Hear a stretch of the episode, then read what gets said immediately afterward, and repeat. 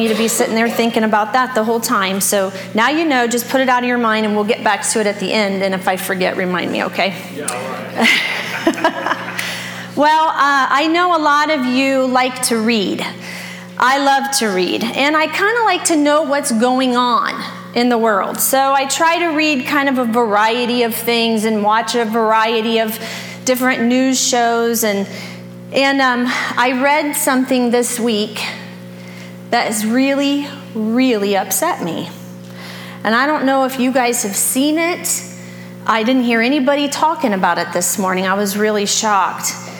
Um, I I just feel like I need to, to share this with you because it's very, very disturbing. And I don't want to ruin your day because that's not why we come to church. But I think it's important that you know what's floating around out there. Meryl, let's go ahead and show them.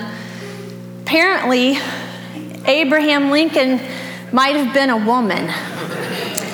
There was a, you know, I love Abraham Lincoln, one of my favorite presidents that I've studied, and I know Seth in particular is going to be really upset about this. Um, apparently, there were some pictures found in the, in the basement of the White House that indicate that Abraham Lincoln might have been a woman. Now, it's devastating, I know, but it's, it's there, right there in print. So, you know, we'll do with that what we will, but you should know that that's out there. And then I ran across something else, and I thought about our farmers in our community, like Don Hoffman and, and uh, Russ Borland, and then a lot of us that live out in the sticks. You know, we're surrounded by cornfields and bean fields. And so this next one concerned me too. Apparently, there are 23 pound grasshoppers running around, and a farmer, I don't, that could be Russ. Um, a farmer has managed to shoot one. So be careful. Okay, the corn is full on right now. If you live by fields, you need to be on the lookout for this. And then, one last one for you people that live in town this you need to know. You need to really keep your safety in mind here. A redneck vampire attacks a trailer park. Um, I called Tanner to make sure he hadn't been around any trailer parks, and uh, he assured me he had not. So we just want to be careful. I mean, there are lots of things going on in our world. We can't believe everything we read, can we? Not at all. You know, we even teach kids in school now, it's part of our curriculum to teach kids about all the different kinds of propaganda and we try to educate them on crazy things that they're going to see in print and even things they're going to hear from people, things they're going to hear from journalists and, the, and news shows, and things that appear to be credible. We try to teach the kids to be wise consumers of text and of things they hear, and even of what they hear from real people. We try to teach them to be wise about those things and try to make sure that their sources are credible. And we try to teach them that there's bias in about everything. And so it is hard sometimes to find the truth, even when something is seemingly credible. You know, everything that is on the internet is not true. I know. I'm raining on a lot of parades today. Everything on the internet is not true, contrary to what a lot of people think. Everything we hear on our local news stations are not without bias of some sort. Everything that we hear on CNN or Fox News is not objectively truthful.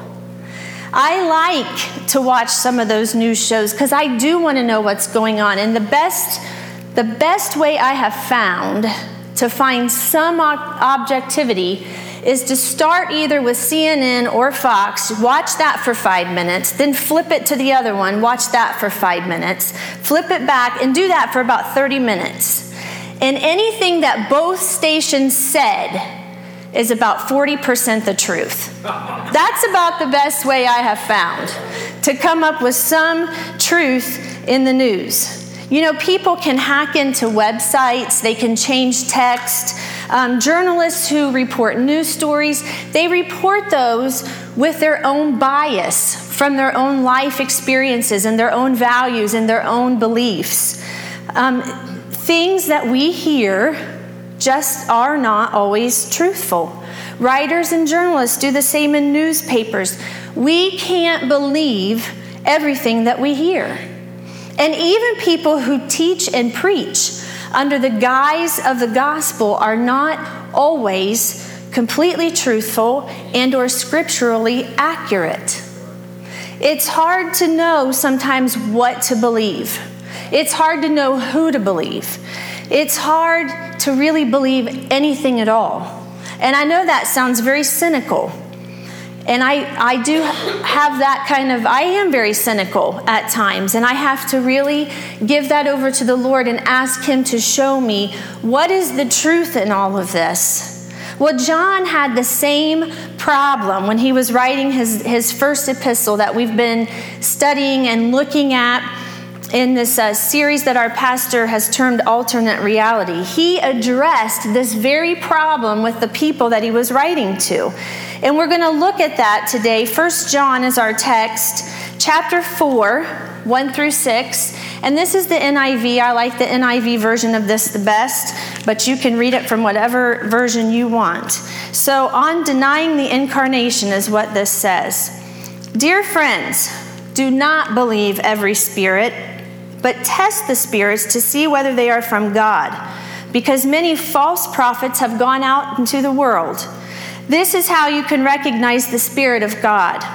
Every spirit that acknowledges that Jesus Christ has come in the flesh is from God. But every spirit that does not acknowledge Jesus I lost my place. Every spirit that acknowledges that Jesus Christ has come in the flesh is from God, but every spirit that does not acknowledge Jesus is not from God. This is the spirit of the Antichrist, which you have heard is coming and even now is already in the world. You, dear children, are from God and have overcome them, because the one who is in you is greater than the one who is in the world. They are from the world and therefore speak from the viewpoint of the world, and the world listens to them. We are from God, and whoever knows God listens to us. But whoever is not from God does not listen to us. This is how we recognize the spirit of truth and the spirit of falsehood. We need to understand a little bit about the culture of the day that John was writing in. You see, for centuries, the Jews had prophesied that this Messiah would come. They were looking for their Messiah. And when Jesus was born uh, into the world and grew up and ministered and then was crucified and resurrected, the Jews, many of them refused to believe that he was the Messiah. And so, even after he had ascended to the right hand of the Father, a lot of people were still looking for their Messiah. They wanted their Messiah to be there so badly that they were willing to look anywhere and everywhere for the Spirit of God, for the Messiah. And in that culture, people believed in a universe that was just filled with spirits, demons, and good spirits. They, they believed that every mountain, every rock, every stream, every tree had its own spirit, and that these spirits were constantly looking for the minds and the bodies of men and women that they could enter into and use for their own agenda. And so, this world, uh, one of my commentaries, one of the authors described it as a very electrically charged culture they believed in these spirits, they looked for them, and there actually were people, false prophets, who would promise a lot of signs and wonders, and not only would they promise them, they would perform them. And so there was no doubt that there was power given to people to do these things, but many times the power was evil and it was misdirected and misused. It was not the true Spirit of God. But the true Spirit of God was there also because Jesus left his Spirit with us to guide us. And so believers knew that there was this Spirit And yet, vying for everybody's attention were these other spirits that people were clinging to in false hope.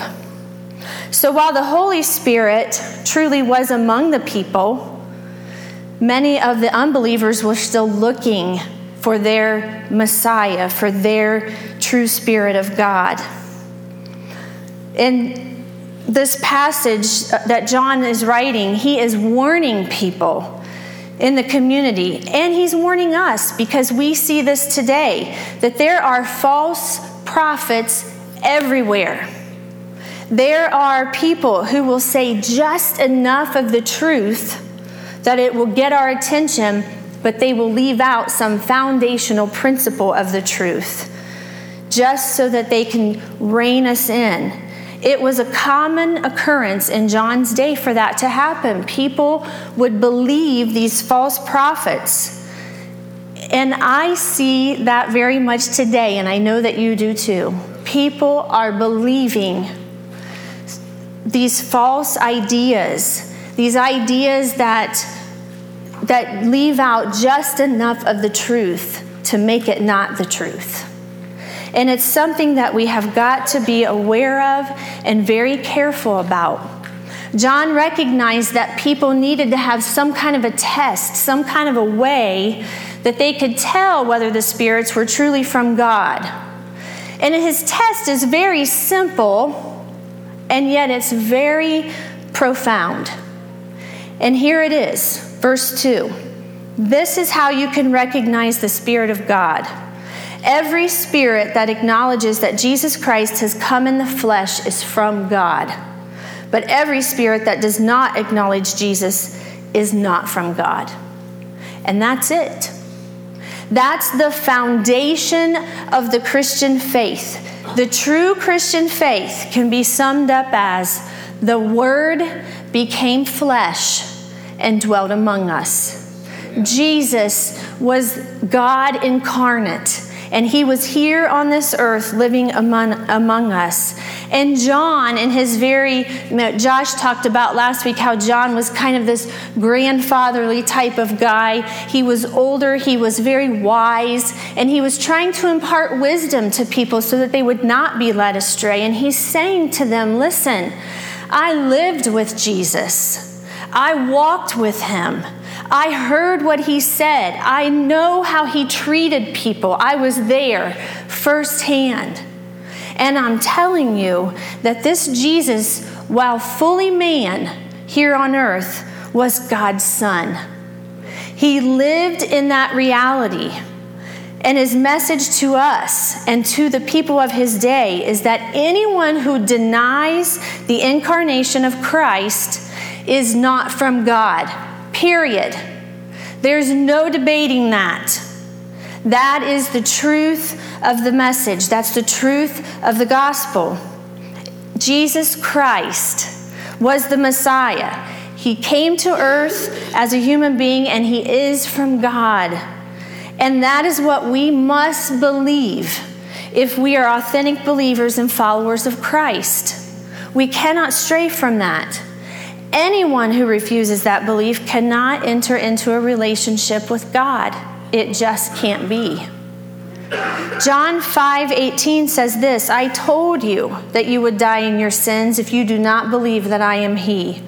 You will indeed die in your sins. John 10:30 through 33 says this, I give, give them eternal life, and they shall never perish. No one will snatch them out of my hand. My Father, who has given them to me, is greater than all. No one can snatch them out of my Father's hand. I and the Father are one. And then Colossians 2 9 says, For in Christ all the fullness of the deity lives in bodily form. And in Christ you have been taught, you have been brought to fullness. He is the head over every power and authority. And so we have evidence from Scripture, all throughout Scripture, and there are more than that, that Jesus was fully human and yet one with the Father. And then we have John, as Josh described him last week, Jesus' BFF, his best friend forever, the one that maybe was the closest to Jesus, who had lived with him, who had, who had listened to him, and who had seen how Jesus treated people and his message of servanthood. We have him who is also saying to us, This is the honest truth. Jesus is the Messiah. He's the one that everybody's been waiting for. He's the true Spirit of God. And you know what? I even venture to say that everybody, or almost everybody in here, would not argue with the fact that Christ is the Son of God and that he was sent to this earth as a human being. He was the Word in flesh. But there are going to be people who challenge this foundational truth of our faith. There are people who are going to call us to believe less than God's truth. And because John gives us this litmus test by which we can know whether the Spirit is from God, we can discern the truth among all the false statements and the prophecies that are made and that will be continued to be made it's up to us. It's our responsibility not only to know what the Bible says, but to know why it's important. Something that Nelson Purdue said to me a long time ago sticks with me, and I think I wrote this in one of my devotionals for Through and Two, so you might see it again. He said, God gave us a brain for a reason, He expects us to use it. It is up to us to be responsible with the scriptures. It's up to us to know not only what the truth is, but why it's important. And it's easy to say, I believe that God's that Jesus is the Son of God. I believe that He is God incarnate. I know that anybody who denies that truth doesn't have anything in common with God.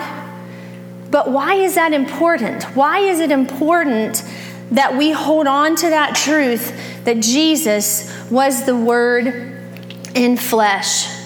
Here are some things for us to consider this morning. To deny that Christ is the Messiah is to deny that Christ is the center of history. There has never been another person whose birth and death divided time. All of time was marked by the birth and the death of Christ. And there has never been anyone that has come after him who has had that kind of significance in all of history. To deny that Christ is the Messiah is to deny that he is the fulfillment of God's promises all through Scripture, we have prophecies of this Messiah coming. God promised a Messiah. He promised that He would leave His Spirit here with us. He promised a Savior who would take our sin upon Him and be our sacrifice. To deny that that person was Jesus is to deny the fulfillment of God's promises. To deny that Christ is the Messiah is to deny His kingship. You see, Jesus didn't just come to be the sacrifice, Jesus came to reign.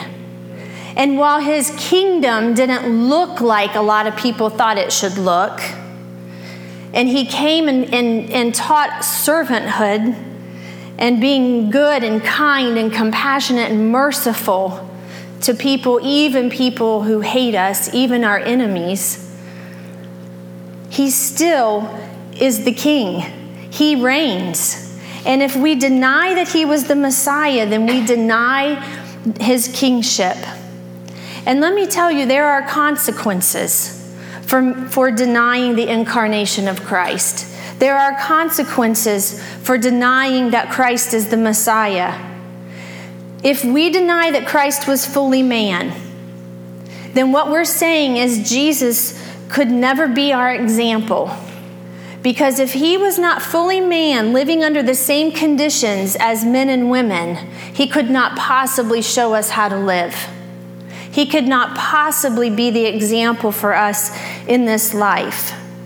If we deny that Christ was fully man, then we deny that Jesus is the high priest who opens the way to God. According to Hebrews 4 14 through 15, the true high priest must be like us in all things.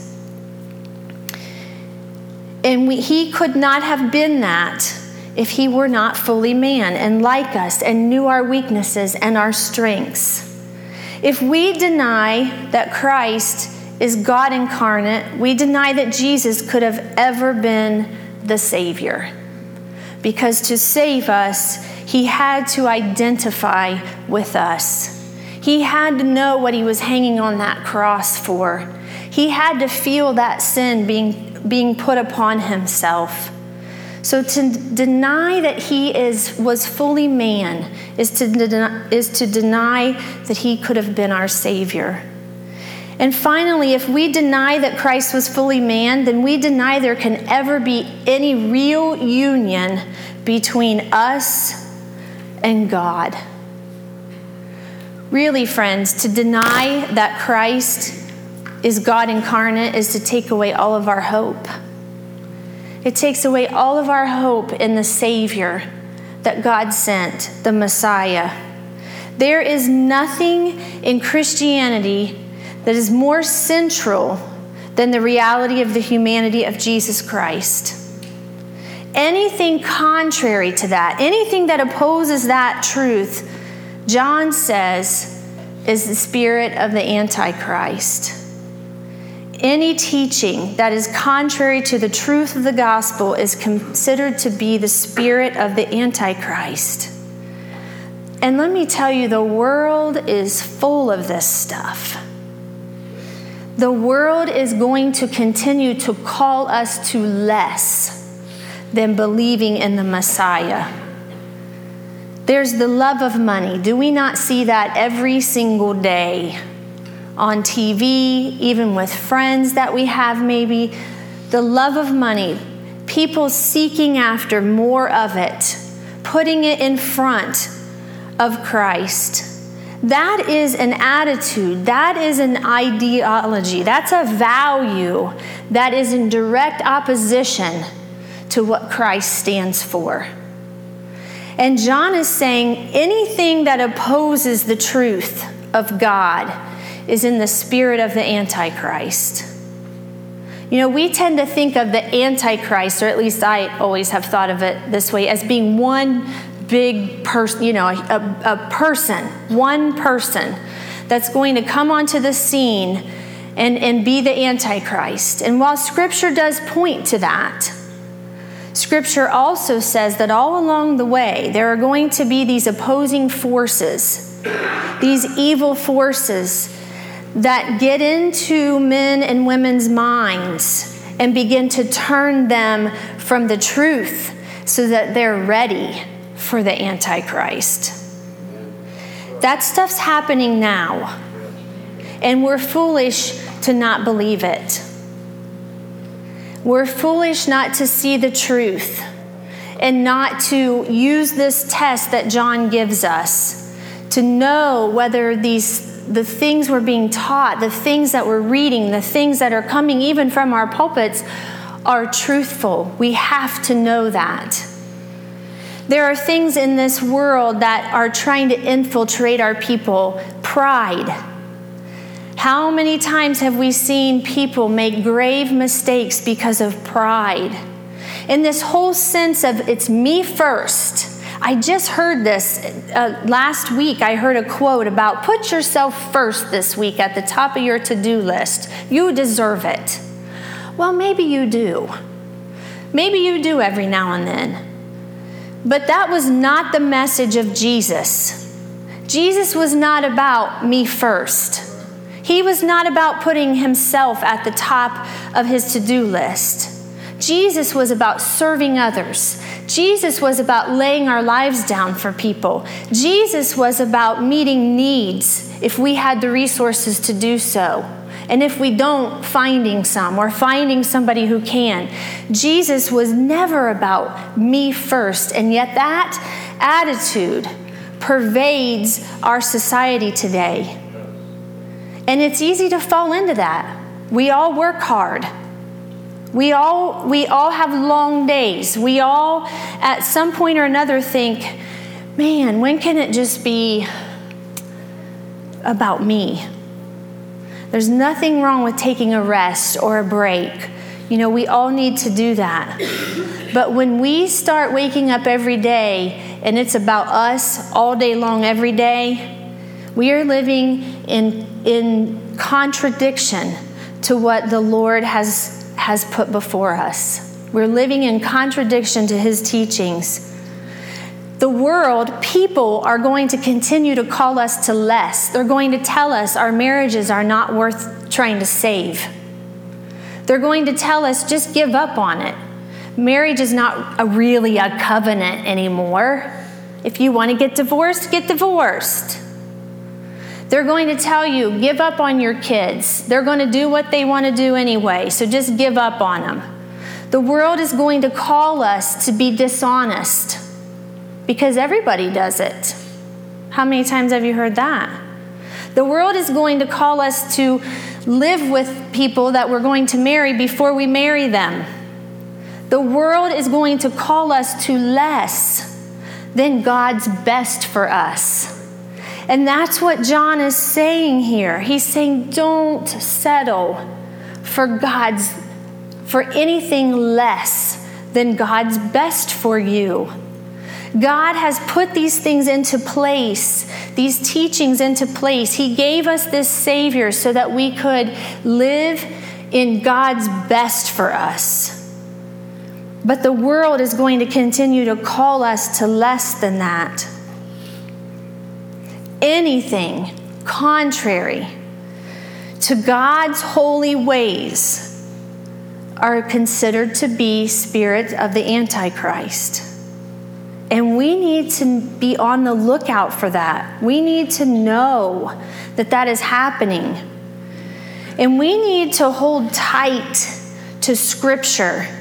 We need to hold tight to the reality of the crucifixion on our behalf and the resurrection, so that our minds are refined and made holy for God's purposes rather than polluted and destroyed by any teaching or spirit that is anti Christian. And I know that this is hard, even, even when we're looking at, at politics and all of this stuff it's easy to jump on somebody's bandwagon. It's you know we think oh we're going to get behind that person maybe just because of the party they're with. We need to listen to the words they're saying. Because even if we get behind somebody who is speaking words that are contrary to the teachings of Christ are we not just as guilty? You say, well, there's no good option. You're right. There's no good option. But that doesn't mean that we have to settle for less than what God is calling us to. We have to hold our ground on that. And I, I get that this is some kind of heavy stuff it's stuff we don't like to think about. You know, a lot of us just like to live in our bubble and act like some of this stuff's not happening, but it is. And I would feel remiss as one of your pastors to not bring this truth to you. John knew it was important enough to bring to, to his people. And he doesn't mince any words about it. He just gives us the straight up truth but then you know what I love about John? So encouraging too. He gives us the truth, but then he says this in verse 4 You, dear children, are from God, and you have overcome these spirits that are contrary to the Messiah. Because the one who is in you is greater than the one who is in the world. That is shouting material if we were that kind of people. The one who is greater in you is greater than the one in the world. They are from the world and therefore speak from the viewpoint of the world, and the world listens to them. But we are from God, And whoever knows God listens to us, but whoever is not from God does not listen to us. This, again, is how we recognize the spirit of truth and the spirit of falsehood. It's hard not to be frightened by what's going on in this world. Most days, I don't know what to believe when I hear things on the news. I don't know what to believe when I hear things from political candidates. Even from people who profess that they believe, sometimes I don't know what to believe. Our world is a discouraging, irritating, sometimes very frightening place to live. And I honestly don't see it getting any better. But can I just tell you that there is not a day that we have walked through, and there is not a day in the future that God does not already know about. He already knows. He's gone before us. He knew that this is where we would find ourselves. He knew what we would be facing. He knew there would be lies. He knew there would be distortions and falsehoods and evil spirits. He knew that we would have to sort through all of this mess. And that's why He gave us His Spirit. John, in his very grandfatherly, wise way, is reminding us today that we belong to God. And not only that, we have been given the power of God. You know, I think we underestimate that power more than we don't. And I don't think we underestimate it just because maybe we don't see these grand miracles or maybe we don't acknowledge that the things that are happening in our daily lives are, are God's hand working in our lives. I think we underestimate God's power in our lives because we don't call on that power enough. We don't call on that power enough to know its potency, enough to know that it's there, enough to know that it's true, and that it's what God says it is. We often choose to live beneath that potential that God has given to us. The power of God that He has given to us is not some watered down version of what He gave to the people back in His day. The power of God is a power that cannot be overcome by anything else. No evil power, no untruth, no misguided world leader can usurp the power of God in us. Listen to what John is saying here. He's saying we belong to God. And when we think about that, really, can there be anyone who could come against us and win? No. We belong to God, and the power of His Spirit lives within us if we allow Him to have full control of our lives, acknowledging Jesus as the Savior. And there is nothing in this entire world that is greater than Him. Nothing. We have to claim it. We have to claim that power claim that Jesus is the Messiah and that He has given us His Spirit and His power by which to live above the world's standards. And then John gives us one more criteria by which we can discern that the Spirit of truth um, is the Spirit of truth and not a spirit of falsehood. And it's simply this the world is not going to listen. John says that. The world will not listen to or embrace the truth of the Savior. It doesn't matter who is speaking the truth.